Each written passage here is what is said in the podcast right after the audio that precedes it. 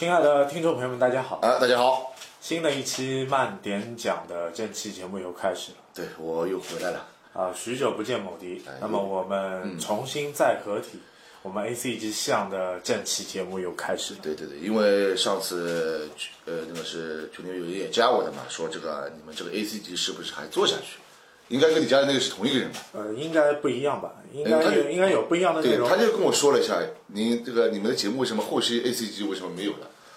这个我也跟别人说，可能双方比较忙嘛，对吧？一直没有时间合体，对吧？也是八月八号到现在嘛。对，利用 S P 的模式继续让节目就是苟了一阶段。呃，有有有，因为这个你也跟我说过，别人也问过这个问题，怎么是不是做下去？没想到我当时同一个人嘛，对吧？呃很礼貌的回了人家，对吧？可能工作比较忙或者其他事情有耽误嘛。因为 A C 级的话，我觉得我们初创这个节目的原因，肯定想两个人一起做，对对对也是希望把时间空出来，一起来做一个穿插。对，但是有的内容，比如说某地如果不合适，哪怕我如果有不合适，我们会另外再单独再重新匹配新的嘉宾。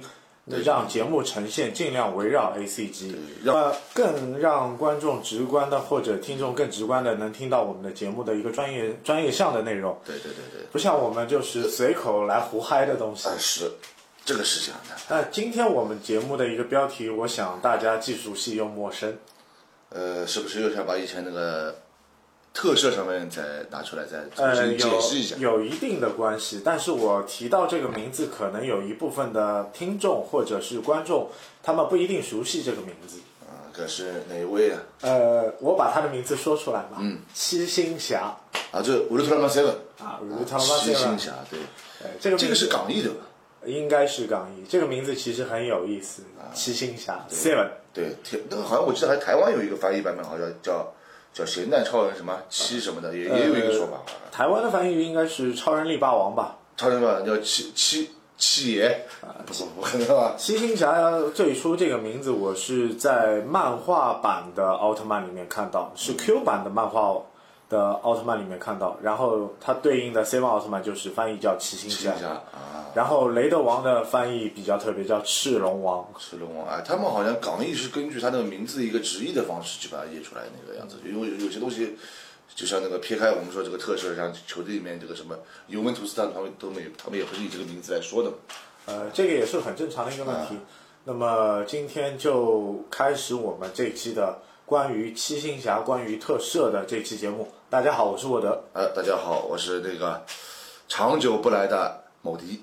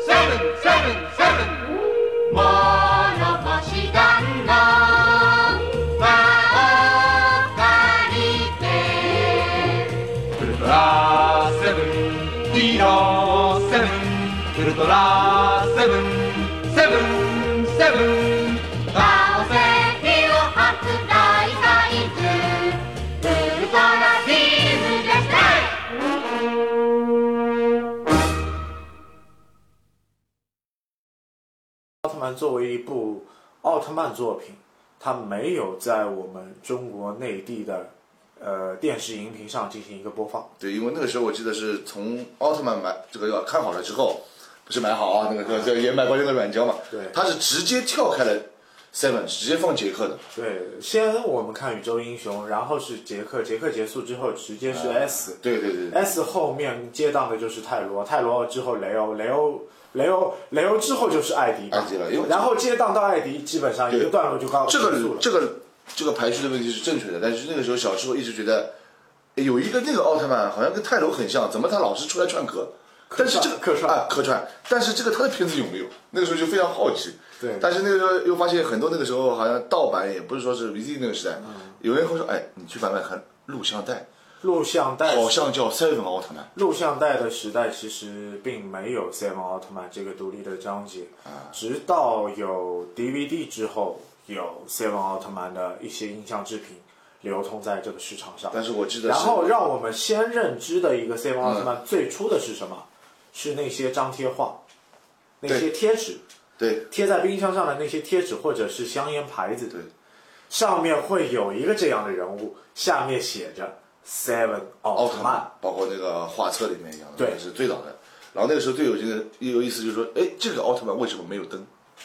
这个奥特曼为什么没有能量指示灯？应该这样说吧啊？。就是那个地图地图那个对是吧？我们我们先解析一个外观吧。嗯呃，能量指示灯，Seven 奥特曼能量指示灯并不在胸部，嗯它的能量指示灯在它的眉间啊。就是那个仿艾米利姆光线那个灯，小的那个，这个灯既是 艾米利姆光线的发射口，又是它能量显示器。显示器的一个作用，其实是双功能的，对吧？对对对对，这个没关系，因为这个和其他奥特曼一样，有些奥特曼也是能量灯有光线的嘛。但是泰罗就是有有胸部的指示灯啊。对，但他们好像按照也现在后续我才知道，他们都是叫什么红族的奥特曼，嗯，那就是属于那种，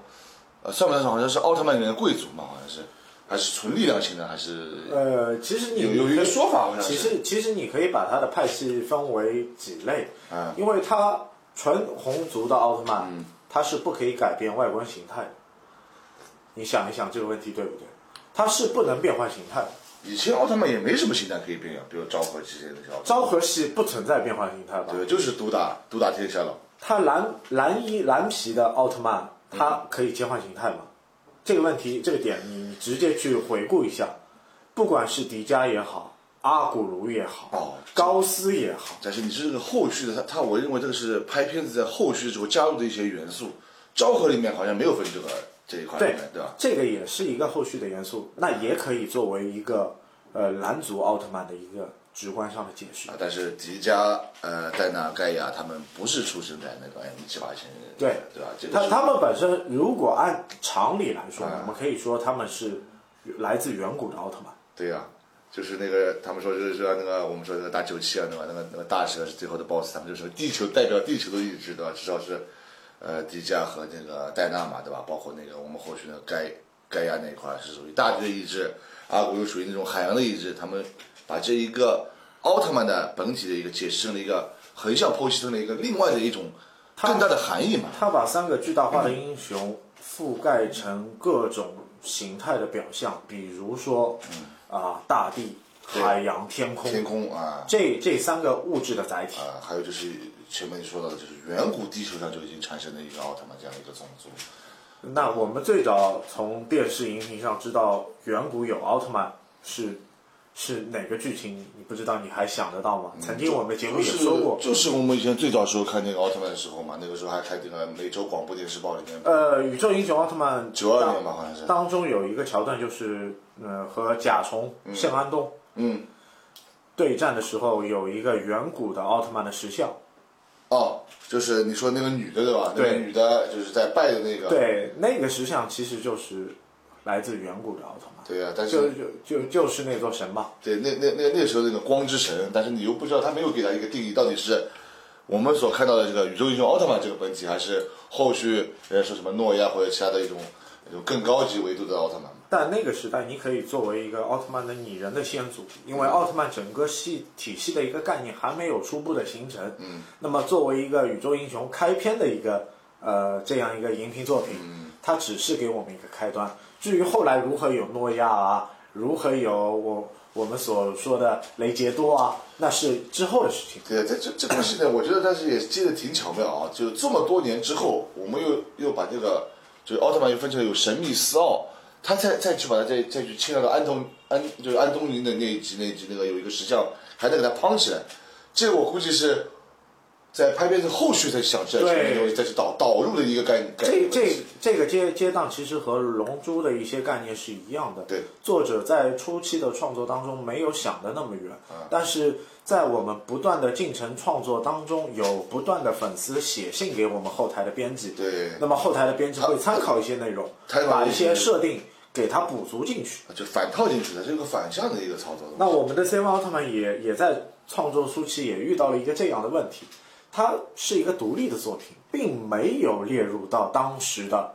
奥特曼兄弟系列，只是到杰克开始了有连贯的作用。兄弟系列这个一个概念体系，就像我们以前也说过这个问题，他是到杰克开始有一个打了一个兄弟亲情牌，把所有以前的奥特曼，把它作为一个兄弟的一个阵营，把它给就是给传示给观众嘛，对吧？那个时候奥赛文奥特曼就是新侠，我们那个时候叫他就是叫乌鲁特拉 Seven，比如他的 Seven，啊，这不像我们一些什么呃乌鲁特拉曼加克或者怎么样，它有一个前面的套序，它原来应该是一个单独的作品。对，呃，然后是据我对后续这个一个历史一个资料的参考，实际上这个片子啊，对那个远古婴儿他自己本人来说，他投入了非常大的精力和他自己一个想象创作的一个空间，都都把它全部概述在这一部片子里面，去想推推给大家。但是我感觉到，不知道大家感觉是不是一样，就是说我感觉《Seven》这个片子啊，呃，它的那个内涵等一些问题，它表含的是比较清楚，但是效果没有达到我们感觉到的一种，就是对奥特曼一个纯粹的一个一个一个一个样式的东西。包括它后续，你看，它那个杰克奥特曼，哎，对，杰克奥特曼这个东西，你看它的放的时候，它又回归到了一个主题，你发现了吗？这个主题就是一个成人化的成人化的问题。森奥特曼过于成人化，孩子看不懂。赛文奥特曼，嗯，它有几个很多的点，可能是我们如果十多岁时候看 DVD 的认知的话，你会觉得很多东西对于环境啊，对于各式各样的反思居多。对，你想，他一开始远古对这个远古婴儿对这个赛文奥特曼是投入大量的资源和东西，他没有把它作为一个奥特曼一个作品去去播放，它是个单独的作品。那个时候他也没有这个概念，只是他把他非常喜欢这个自己创作这个作品，而且你们发现一个问题。三奥特曼为什么远古婴儿非常喜欢？你会发现他的出生的时候开始日期到逝世这个日期，他整个日期里面带了三个七，也就是说，我感觉可能他想表述的东西啊，可能是想脱离出奥特曼，他原本的一种，呃，我们说带一点就是给孩子看的一种一种就是就是说说比较简单的一种情节或一些想表述一下，而且想把这个片子做一个成人向的东西推给别人。它里面每一集东西都是非常成人化的，呃，这个片子的内容给我的第一感觉就是它短小，但是又精悍。但是你发现吗？它每一集都是个故事。它这这这个永远每一集都一个故事，因为奥特曼系列总是二十多分钟要给我们交代一个完整的故事。对，包括奥特曼 Q 也是，奥特曼 Q 时间更长，要三十八分钟到四十二分钟左右。这个没问题，但是你发现你去看，你去对比宇宙英雄奥特曼或者对比杰克奥特曼，他们每一集的故事都是一个非常积极向上，或者引导一个孩子向一个正确的方式去走。而 C 奥特曼呢，它很多集都是以宇宙人的形式来来就体现，每一集你发现整个氛围相当阴暗，而且他把一种社会的某些现象都反映在每集故事里面，包括有一集你记得有个十二集是被删除的，就是广岛原子弹广岛原子弹。这一集是被日本政府强烈要它要下架的，但这一集里面播放的那个内容，你去想一想，或者我们反过来去看一看那个新人原子弹威力、杀伤、社会等一些整个片子它以人的一个角度，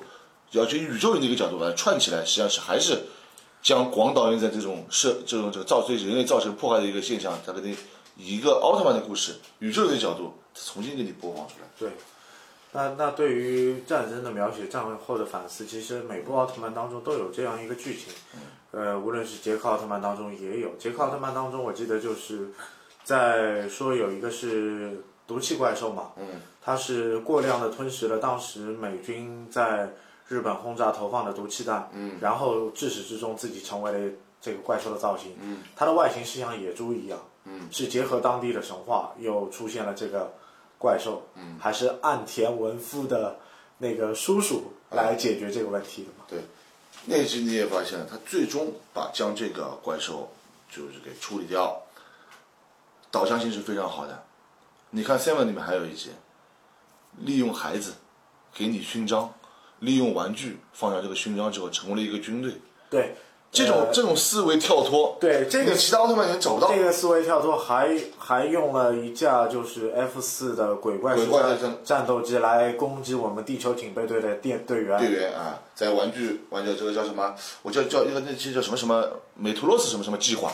对吧？是个老爷爷，你看这个慈眉善目，玩具无对人无害的孩子，因为反向这个人类是不会去杀这些孩子，但是我用孩子和玩具作为武器去攻击你们那些成人。这个实际上是和和战争有一种紧密的联系。虽然我说不出这个有一个什么，但是他利用一个孩子作为一个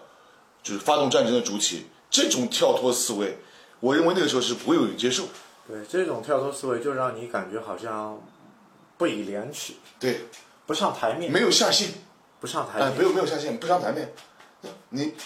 你没法去想象那种故事结构下，你会把它作为一个特摄编剧看。我认为这是非常一个成人成人导向的东西，就所以说那个那个片子，我认为最后最终的一个目的性的一个三网上，它的收视率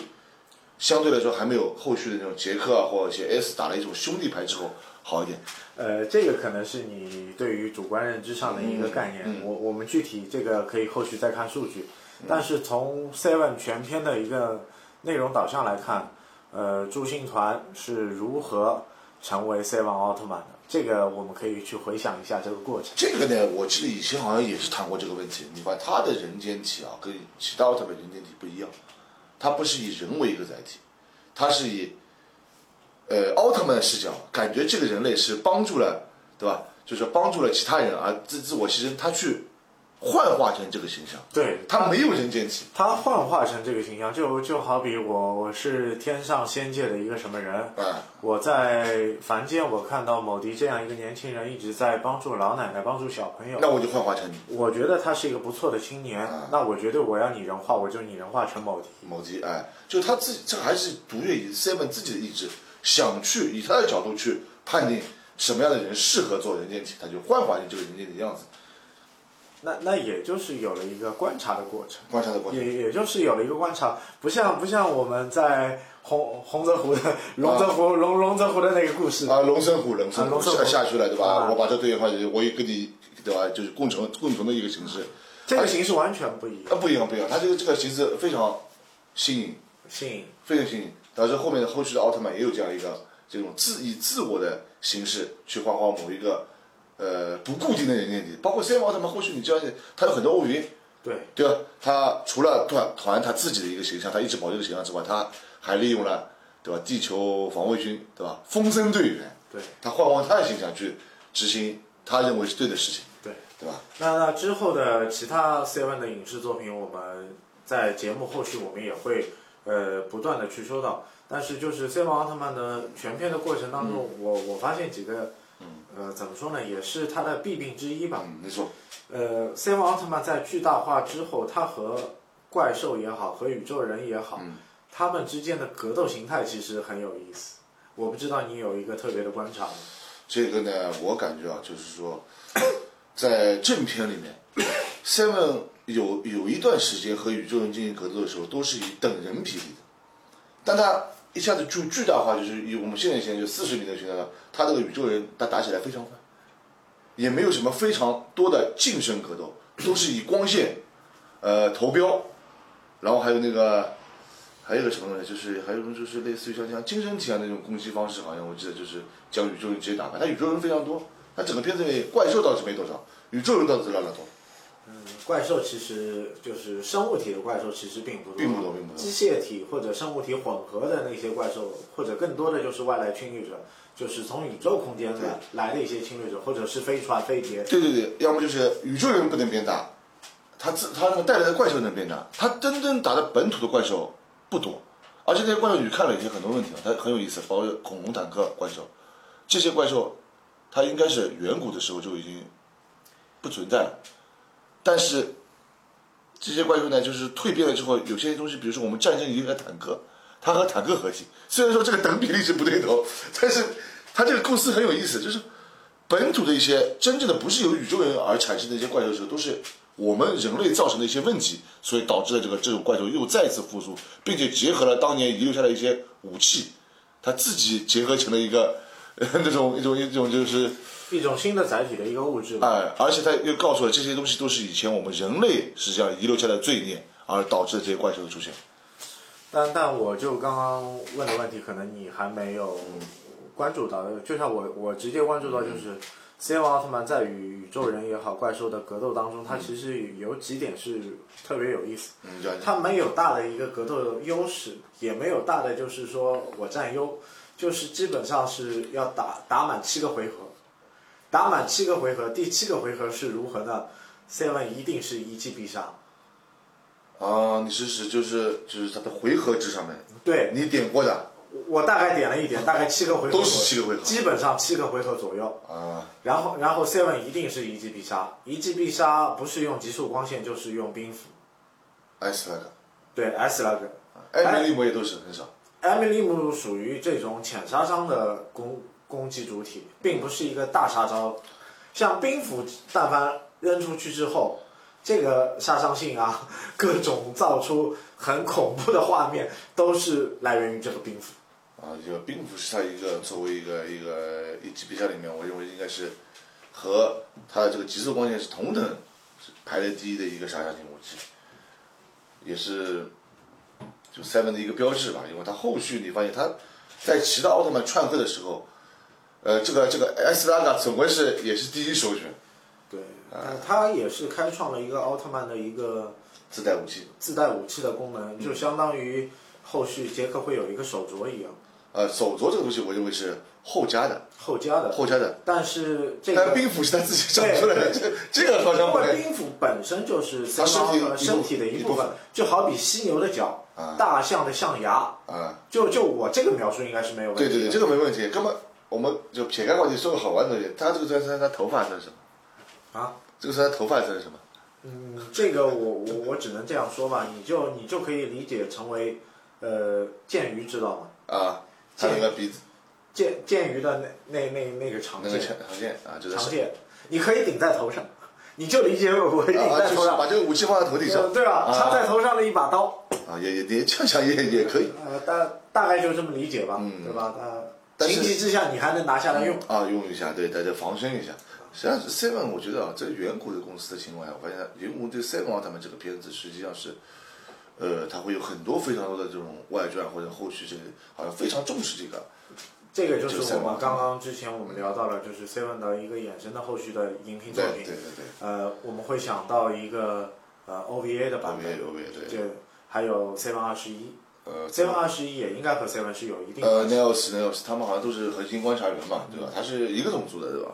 包括后面那个有 Seven X，它一个就平行世界的一个概念，对包括他后续的第二次返回到地地球了之后，那个 OVA 版，就是九八版啊，或者或者是九九版，九九版还是九九版一版，最早还有一版是九四版。九四版最早的吧？对，因为东凡它东西是这确实蛮多的，还包括还有一些它有些 OVA 上，它每一个 OVA 都有一个名字的，对吧？反过来去之前它这演员还是他，他只是从一个观测员的，就更像一个观测员的角度去观测地球的一个发展。啊，那么我们既然已经说到演员了，嗯那么我们也会直观的去聊一下森次皇四先生。森次皇司怎么讲呢？他应该作作为作为就是就是说是选型演员中嘛，远古婴儿觉得他最适合于 Seven 这个角色，而去找到了这样一个演员，也是挺机缘巧合的，好像是以前我记得他们访谈里面，我不是很确定啊，说是咖啡屋里面，反正远古婴儿感觉这个非常适合他的一种气质，他把他叫过去试镜，和雷欧有点像的，雷欧也是因为他一身对吧，中国少林寺好功夫，那个导演觉得他可以去试下镜，给了他一张名片，最后第二天打电话一样的，有点挺挺有一个一个故事，有一个就很戏剧性的东西。就是很有戏剧性，最后他成为了演员。，对，他是就这样一个成为了一个演员，实际上是，呃，他的演员发展什么时候开始？第一部片是什么？我没有去细查这个东西，好像是从 Seven 开始的吧。后续他也好像也也参与过很多这种大合剧啊，或者是那个时期的一些，呃电视剧的一些那个就是参演吧，但是没有做过主角。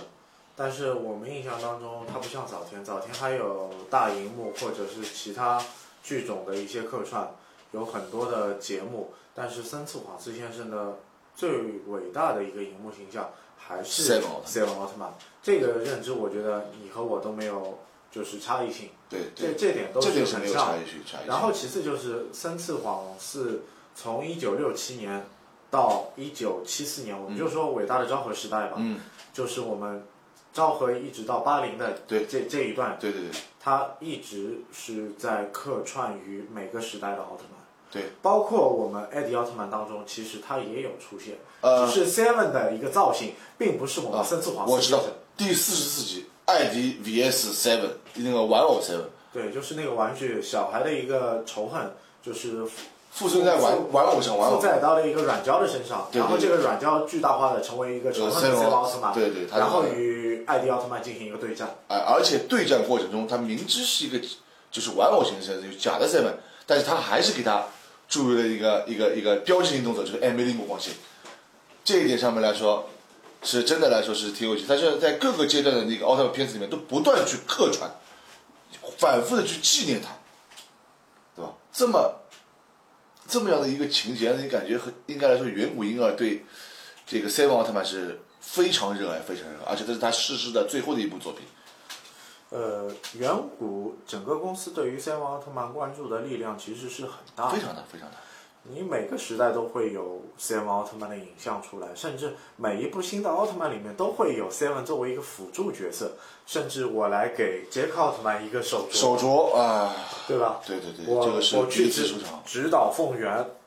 啊。那凤元是这个片子是这个到说来倒是很有意思，因为他在设计雷欧他们这个角色的时候，原定的一个队长，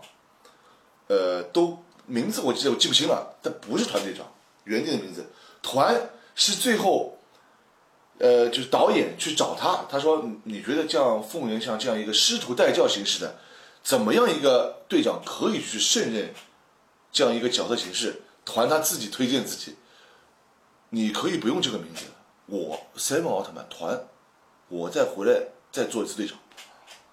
然后给他提了一些要求，比如说我要保留他原来的名字，也不能叫以前一个什么，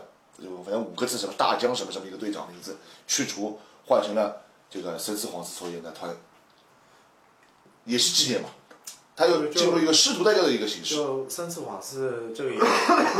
演员的内核意志，还是和我们 Seven 奥特曼的一个幻化形象永远是关联到一起。对，他还是把一个形象去去给我们人类去关注。雷欧他们里面的团应该是第二次回到地球的团，而 OVA 里面那个团应该是第三次作为第三方的，因为一直人家说 OVA 的团是第二次回来，但是从一个整个片子的进程来说，团这个团应该是第三次回归，年纪也大了，你看他这，而且他是虽然说是个强加的啊，但是他给 Seven 也赋予了一种这个时间时间感，就是说，我想作为一个人类在地球上进行存活，就活下去，但是我要像人类一样，要有衰老的一个过程，呃，要有白发啊，要有发福啊，或者说跟人一样，他是生老病死这样一个直至一个消失，我再去换一个人体也好，但是他要使用在在地球上使用的还是以团这个身，就是原来那个爬山青年。啊爬山青年、宇宙旅行者，啊，对对，你是谁？我是个流浪汉，对吧？坐在车头上，对吧？你不要往前走，前面有外星人。他那个时候坐在了这辆就是猎犬号嗯波特战车上，居然他们还动不了这辆车。啊，所以就这就是说明那个什么，对我认为就是队长都是机智的，对吧？知道你是奥特曼，我就不说出来，对吧？这一点，实际上我认为队员也是很聪明嘛，对吧？这这个其实就是一个扯淡的剧情啊，扯淡的剧情这也是挺好玩的。只只能说这个侧重面不一样。然后我今天可能会聊一个点，可能我们之前从来都没有接触你到讲讲看啊。这个点也是我后最近我受到一个启发，就是说我嗯我觉得 C 罗奥特曼当中有一个女性的队员一直在我们的印象当中，可能大部分喜欢昭和的粉丝也会这样说，呃，安努可能是昭和系列奥特曼当中最漂亮的一位女队员。嗯，你只是就是个零件百科子，对吧？对，啊，我也是这样觉得。呃，我以前也也也排名过这个问题，我我也是把它作为一个昭和第一女神。我们今天不是来讨论选美的概念，然后我今天就是想说，就是呃，安努这个人物对于 Seven 在荧幕形象力的这个呃人物个性是否能够带来一个帮助？应该来说啊，我感觉啊，从选角的角度上来说，这个女演女演员是非常出色的，对吧？她呃所演的一个一个一个概给我们一个概念是非常一个善良、乐于帮助人，和我们那个团我感觉她表现这种善良啊、憨厚啊成一个正比。我觉得他们应该是最能成为一对的一个被看好的一个一个一个感觉啊，包括。呃，他在其他的片子里面的雷欧里面，他他还是非常想着安东。实际上，我说他一心想想把自己作为一个真正的人类生活，对，而且这个女的在心目中是印象是非常之深，估计是抹不掉了抹不掉。啊，抹不掉了。最后还是把什么？但是但每集的剧情当中都有一个有意思的很很凸点啊，嗯，这个凸点可能就是，不管是我们是呃我们天成也好，啊，索家也索家也也啊，也好，呃，他们遇到一些困难或者怎么样，嗯，最后叫住团的只有一个人，就是安。安努。团。团。团。团哎，团，我不管你是不是宇宙人，你在我心目中就是团。最后 C 奥特曼推开了安努，自己要去变身和宇宙人进行一个呃战斗，对。他他他也是为了自己的精神意志的一种选择嘛。啊，实际上，所以说我在盲目猜测，第二次回到地球的那个在雷欧他们接的团，他也他也在寻找，也他也里面在回来的时候，他也是想寻找去安努的，但是那个安努到底是不是安努，这个是一直在奥特曼那个我们谈话里面，这是一个怎么说呢，是一个谜一样的话题，因为有人有人说他是他是安努，那有人说他不是安努，就是一直没有一个正确的答案，或者是远远古给我们一个放心的一个定性话。但是在《乌鲁特拉板 Seven X》里面，那个平行世界里面，他们在原来那个湖相遇了，然后一起走了，也是说给了一个侧面给了一个非常好的结局。其实也是给我们因为你可以去解释一些念想，念想呀，就是希望最后这两两在一起，在一起，两个人在在一起在一起，不管他走了也好，他给你一个平行世界观，让你们在一起了。但但你你纵观我们昭和系列所有的就是男女 CP 的一个嗯搭配来说，嗯。为什么我们那么多人还是希望团和安努走到一起，并不是像呃早田和秋子，或者是呃我们凤原和和板鸟一家，啊，对，凤原嘛是确实是悲惨，因为呢，他也是后续来说，就是说是因为经费不够的问题，只能去除一些呃没有必要的一个，因为有可能是经费超支之类的。但是 Seven 奥特曼，它的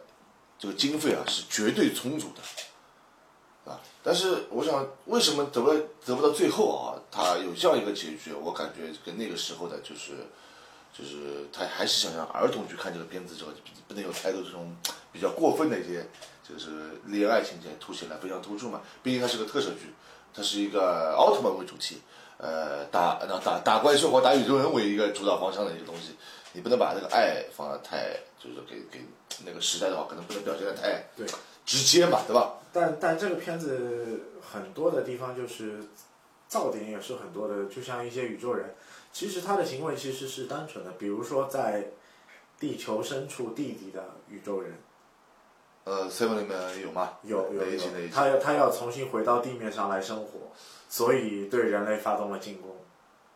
应该这样想吧，他是认为我们地底人应该是真正的地球原住民。对呃，你有有你们新的这个地球人出现之后，你们把我们打到地下。对，但是我觉得这一集好像是那个里面吧，就是《宇宙英雄奥特曼》里面也有这样一个剧情，呃呃，地底他们是没眼睛的。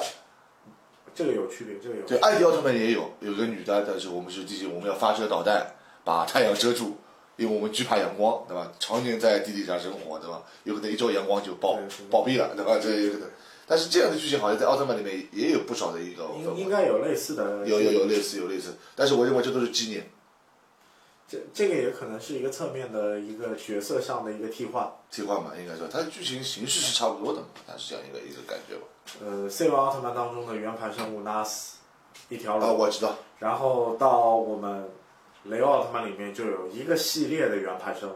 对，将近二十个。包括后来就是最新现在是一个叫什么奥特曼，叫叫就很火的那个就是平行世界的迪迦，叫特里迦奥特曼，它的基地也是纳斯，它这基地就是这这条路，一模一样。我觉得它处处都在祭奠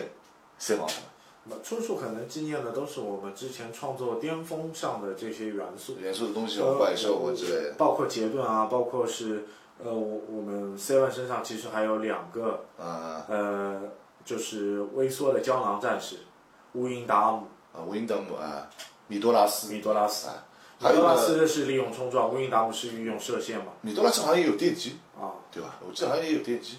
但是对那个艾雷金古好像没什么效果，是只是冲撞而已。只只是过渡一下。对，它是一个前期，我记得第四集嘛，对吧？对因为那个第四赛奥特曼从第一集好像我记得到第二十集的时候，你会发现一个问题，你发现吗？它的灯永灯灯永远是不不不会闪的。那个可能是他拍摄或者是设定的初期，他没有想到那么远的场景。对的，他原来在赛奥的设定里面，他没有去强化了那个奥特曼那个三分钟的概念。后续是因为就很多小朋友或者设定的写进，你说写进之后，他再把它改成能量灯，既是能量指示灯，又是一个对吧发射口对吧？这样一个这样一个一个一个套套板的概念把它放进去了，才会在杰克上面形成了一个兄弟的概念。呢这个呢，它不是远古婴儿自己原有的设定，而是他儿子呃，远古一后期给他给他就是说在在在拍摄中给他加的，因为远古婴儿一直认为 Seven 奥特曼就应该是一部独立的作品，包括他后来的这个这个兄弟的概念都是他的儿子大儿子搞出来的，那那其实搞兄弟的概念，其实也是为了让，让这部作品和之前的奥特曼和奥特曼 Q，呃，也是成为一个关联作品。对，有可能他儿子对未来奥特曼的铺路也好，铺路什么都是一个好的，对他他他可能他的。对他的大儿子可能在接接替远古公司做新人社长的时候，他就考虑到这一个比较长远的一个发展概念，所以说我觉得他儿子这点上面也是弥补了他他那个爹爹在后续逝世之后的一些不足，并且在他儿子的提倡下，为什么拍了这么多这个赛文奥特曼？第一，Seven 是远古婴儿的最后一部作品，而且他最重视、投资音量最大的。第二，他通过 Seven 奥特曼的角色，我作为自己儿子，我去纪念我的父亲。也有这样的一个因素角色里面。因为以前有个访谈的时候，那种时候是你知道像像雪花瓶那种，他谈到过这个事情，一个一个访谈上面。那前面我们说到兵符，那我后面就会补充一些东西。那从杰克奥特曼开始会有手镯，对，那我们 S 奥特曼也是有，呃，奥特曼光线王子啊，对，他也是 S 斩马刀，嗯，他也有不少负载的配器。他有把是是你说的这个实体武器了，对是吧？啊，你泰罗也有一个有一个有一个手镯，万诺万诺叫这个他他妈给他的，对啊，那个黑一桶水的那个事情，对对吧？连雷欧奥特曼也有。雷欧有闭环，对啊，是奥特之王给的，对吧？是那我我们就承接下来，嗯，那这几位都都为什么会有？其实也是瞬间 Seven 那个 S 艾斯拉拉卡给你的一一个个传承。对传承，包括后续还有 Max 奥特曼，他也有艾艾斯拉卡同样名字的东西，实际上就是为了纪念。当当时就是 Max 奥特曼，呃，最高、啊，最快、最快、最强。最强，当时奥特曼中奥特曼中国联盟当时有一个就是这个三队的标题嘛。对对对当时我记得就是零五零六年时候相关的论坛是做了很多，也是我们中国内地的一个奥特曼最大的一个平台。对，而且这个论坛我也记得，我也有账号，时间蛮长的。那个时候说，是 Max 奥特曼这个这个片子就是为了非常纯粹的纪念赛奥特曼，而且但是后来就打脸了，啊，后来就打脸了，这个东西，哎，这马上大茬就出来了。哎，马上 Seven X 就来了。就来了。但是 C 八上打的打的一个概念也是平行嘛，它确实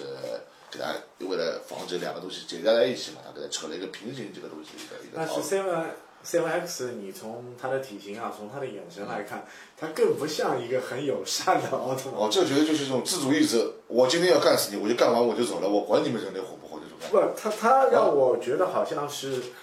Seven 奥特曼本来在自己的剧集当中有一些事情没有完成，他来去补充，好像有一些个性没有去展现，他自己利用自己去凸显人物个性的另一面。对对对，因为 Seven X 这个片子在我们自己朋友圈里面，我们那个马老师是非常喜欢 Seven X，他这个讲述的一些到一些很多的知识点啊，有时候我们都不一定能接他对 Seven 奥特曼这样的一个深度的一个剖析嘛，对吧？但是，呃，从这一点上面来说，从 Seven 二十一开始，我们知道了一个东西。Seven 奥特曼原来有一个有一个说法，就是你知道他是行金刚真言，但是他在最后一集的时候有一个大 Seven 出来，你记得吗？实际上 Seven 是一个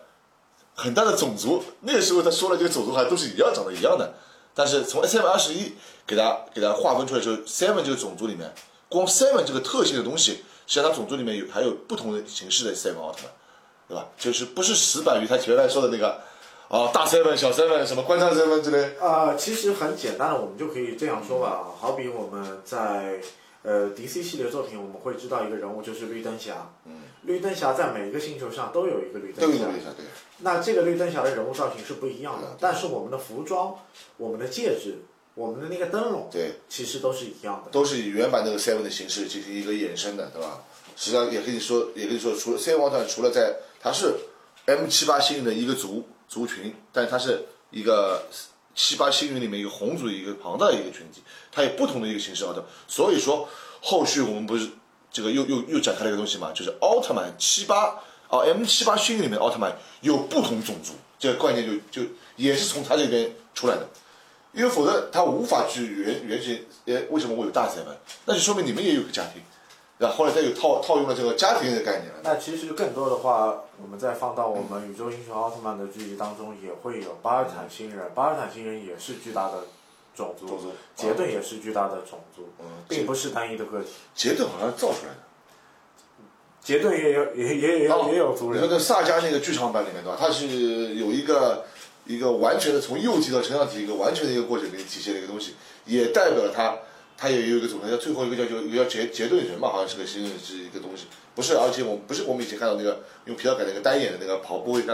像那个很很有意思那个东西，哎哎对对，叫凯莫尔人，他虽然那个也是皮带是凯莫尔人改出来的，但是他后来在剧场版里确认杰顿也有个单独的一个东西。他最高级是拿了一个什么叉子，一个叫什么东西，也是杰顿，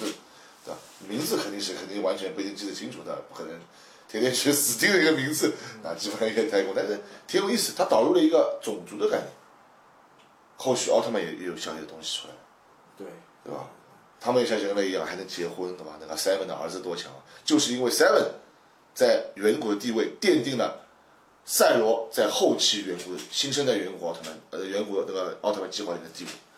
呃，赛文自身的地位让他不断在每一个时代都有一个作品的延伸。那么，至于他后续的 IP 发光发热完了，那么他的后续关联人物可能远远古也会挖掘到他的一桶金。对，就说到我们的赛罗，赛罗还有连赛罗的师傅雷欧又火了一把。啊，他们师徒关系就是一个传承嘛，对吧？我教好了你了，你教我儿子，对，对吧？师傅教徒弟，徒弟教儿子。而且他们有个共同东西，呃，那个叫什么？呃，导入了那个雷欧里面那个叫什么师徒光线，对吧？所以原来是兄弟关系，呃，所以说把那个赛罗又再一次推上了一个神坛嘛，新一代的一个一个赛文系一种神神坛的一个作用，我觉得挺有意思。赛罗这个奥特曼作为两千一零年之后对，这个关联作品，它其实应该是远古最为力捧的一个人嗯人物 IP。嗯，从它开启了一个后续的新纪元，就是后来每年基本上有新的奥特曼的作品继续继续开发。对，而且他赛罗代替了 Seven 在各新的时代的奥特曼里面进行了穿插，是一种传承的穿插。因为老的人物形象，包括老的演员都在不断的衰老。对对对。那像最近几年也有不断的一些奥特曼的演员都已经不断的已经离世。啊，最近还是龙队长，对吧？呃呃，龙龙队长龙队长，也好大川队长啊，大山队长，大山队哎长，大山队长已经去世很多时间。我们的二平正也，啊，也也没了，对，这是是队员里面的现在。呃，反正奥特曼对他们来说，我觉得不管是从对我们来说一个一个片子的传承，或者是一个奥赛文他们这个人物的人，赛文也作为一个主心骨，发展了很多新的系列，包括后续导入的东西，实际上 Seven 也都是一个一个良好的一个地基基础。奠定了一个不错的基础。所以它地位之高，实际上还是有缘故因，还有实际上最主要我认为是爸爸对呃儿子对爸爸的一种思念。啊，穿插的作品，其实我们刚刚聊聊到安奴也好，聊到森次晃司也好，但是我们其他的就是整个呃地球警警备军的一个后续人物，我们其实没有聊。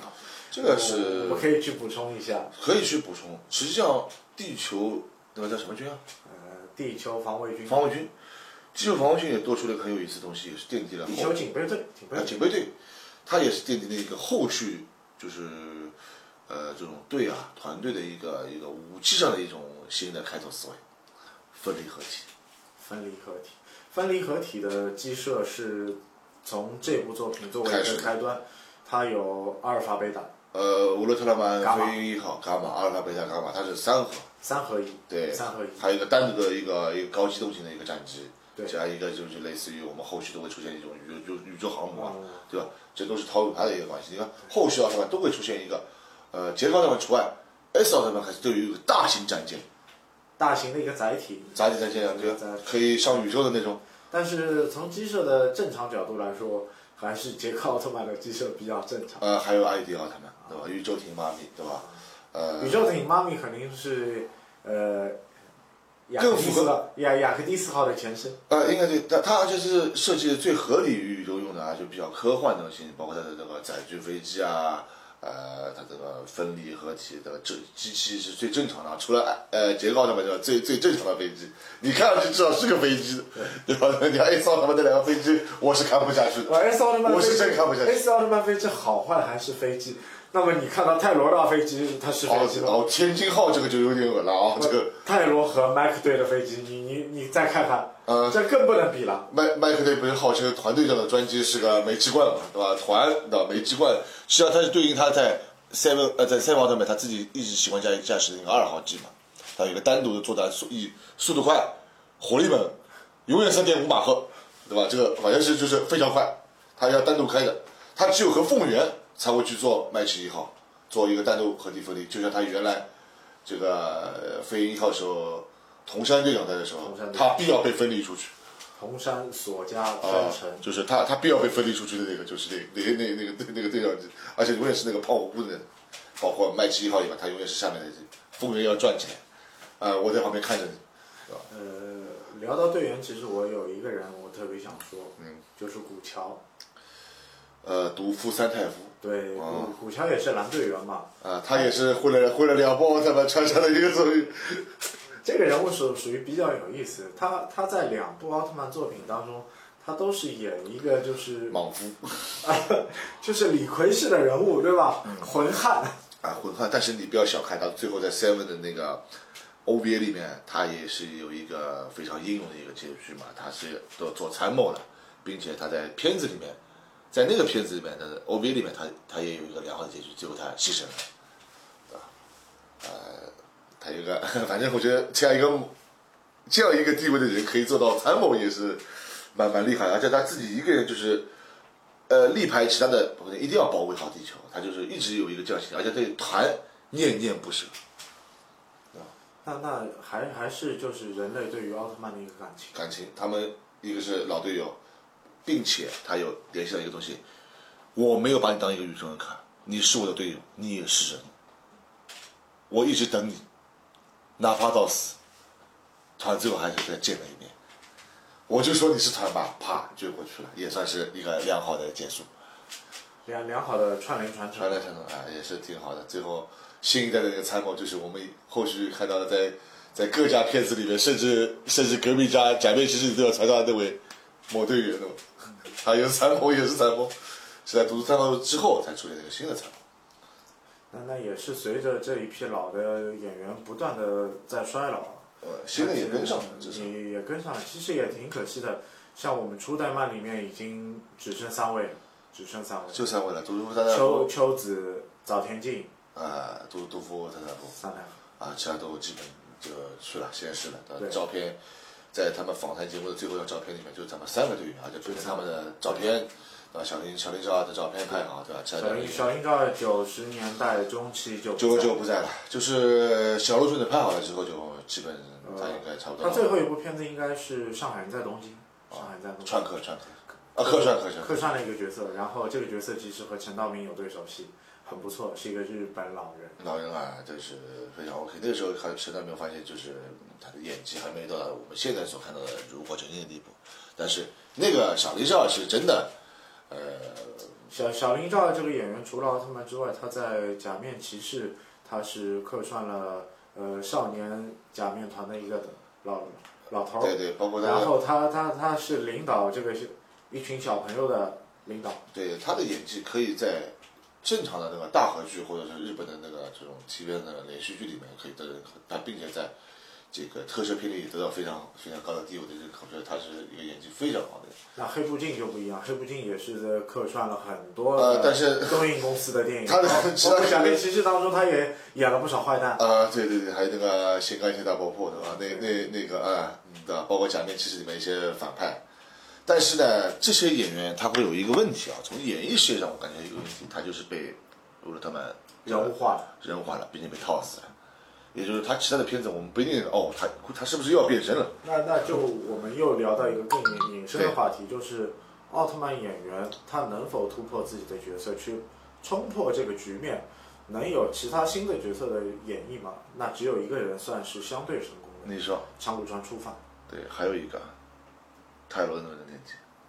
呃，泰罗的就是东光太郎，其实不算成功，遮天三郎。呃，不算成功。但长谷川出版是真的，长谷川初犯，他四十多岁、三十多岁的时候客串了各种呃 TVBS 的日剧，对，这点是肯定的。我我也是非常看到他他是各种各样的角色，好人坏人都有。不，他这个从奥特曼这个角度跳脱的时候，他坏人演的比较多，好人比较少。对，相对来说，他的演演绎的就是他的戏路比较多变。其实怎么怎么讲呢？应该这样的，戏路多变是可以没问题，但是他在剧外的一个片子里面，你没有看到他就是就是去很正面的演一个怎么样的一个印就印象深刻的角色，但被我记住的都是坏议员，嗯，对吧？呃，什么娘王什么王什么王里面，的什么呃夜王、哎，娘娘王有，对对，尤其是女女帝第九集，我记得清清楚楚，对吧？什么某某某某议哎，员你你怎么都看什么《声乐三部曲》啊，这个必须要看一看，这个有点意思的，对哦吧？，这个时候你还年轻，哎，他唯一反过来说是客串几部好的，也是是正经的两部，那个我也一零一次求婚，哎，这个里面还算是是个人，是个人，对吧？至少还激励别人，还怎么样，对吧？但是后续的片子是越来越歪了，反正都是坏的。基本我眼睛里看到他没有没有搞好过，但是他说在那个就是呃乌鲁特拉曼那个 Maybe Us 里面，他回来还是出演了本色的一回史蒂文，但是这个里面有故事，好像是远古他不是花价钱，他是为了要凑足一个奥特曼一个体系，要也是去重新通过这一集去怀念爱迪奥特曼，他花了大价钱把他就是好像请了一天过来一次性拍完的。那个时候他在接日剧，什么日剧呢？某某王，对吧？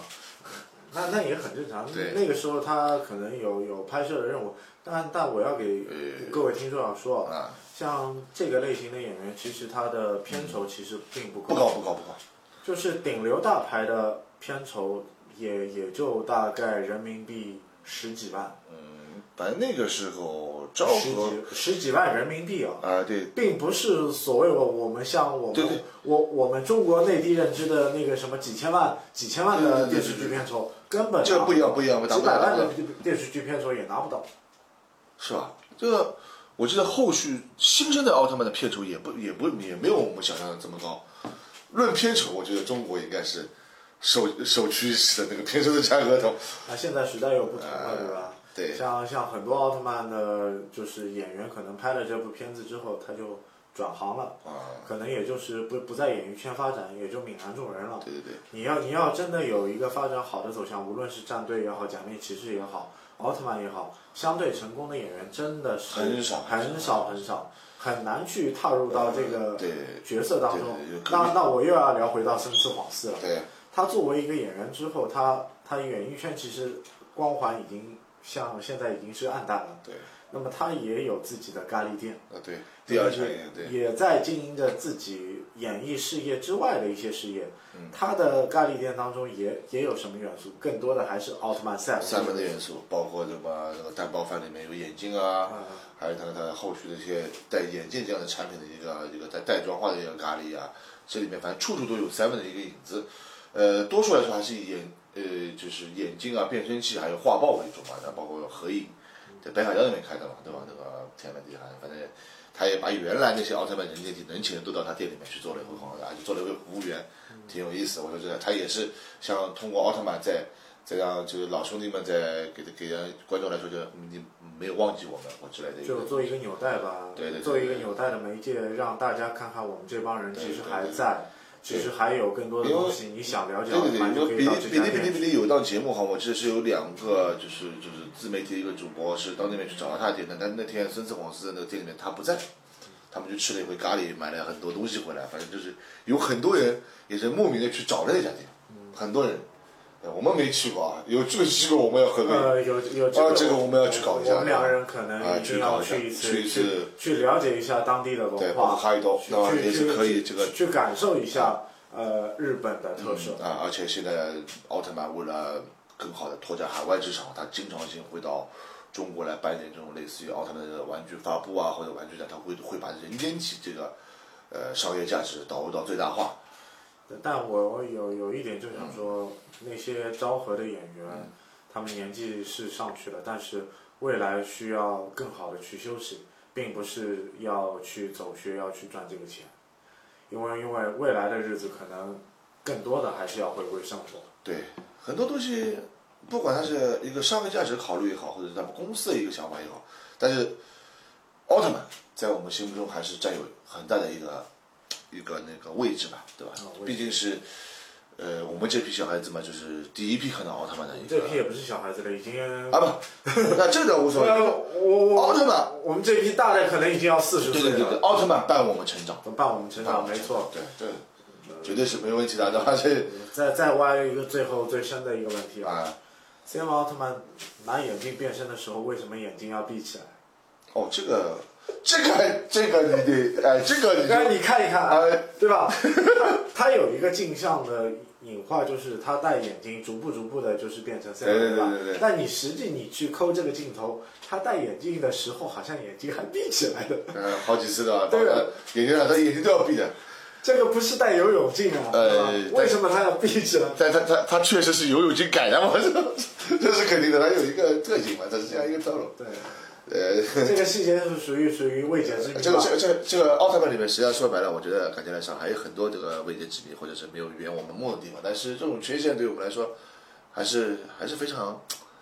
呃，一个记忆深刻，或者是一个我宁可也不要不想知道它的一个原因是什么，但是就让它这么去吧，对吧？啊就让它遗憾也是美吧。啊，那么这样，呃，我希望如果有听众知道这个缘故或者哎典可以告诉典故的话，可以在我们的就是节目的专辑的留言板上给我们留言，哎留言也告诉我们一下我们知识上的盲区。哎呃，听众们今天收听我们这期哎关于马奥特曼关于七星侠的这期节目。对对对对对。也是某迪回归后的第一期 A C 级相关的这期节目。没办法，这个上玩嘛？这个这个还是可以理解的啊，对吧？对吧那？么感谢大家的收听，再见。哎，再见。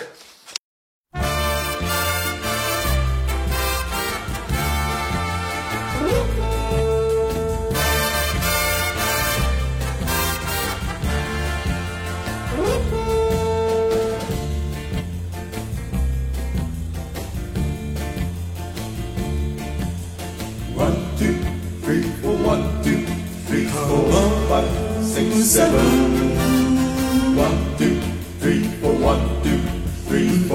one, six, seven. Attack the home missile fighter, seven. Good luck.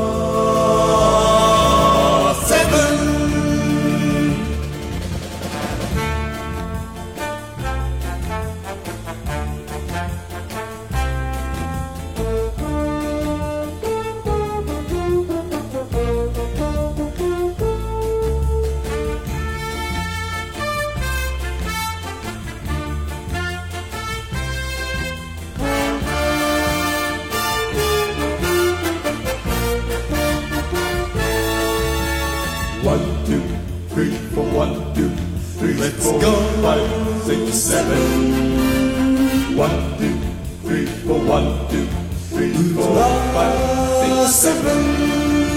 Strike the ice like a hero. Seven, Ultra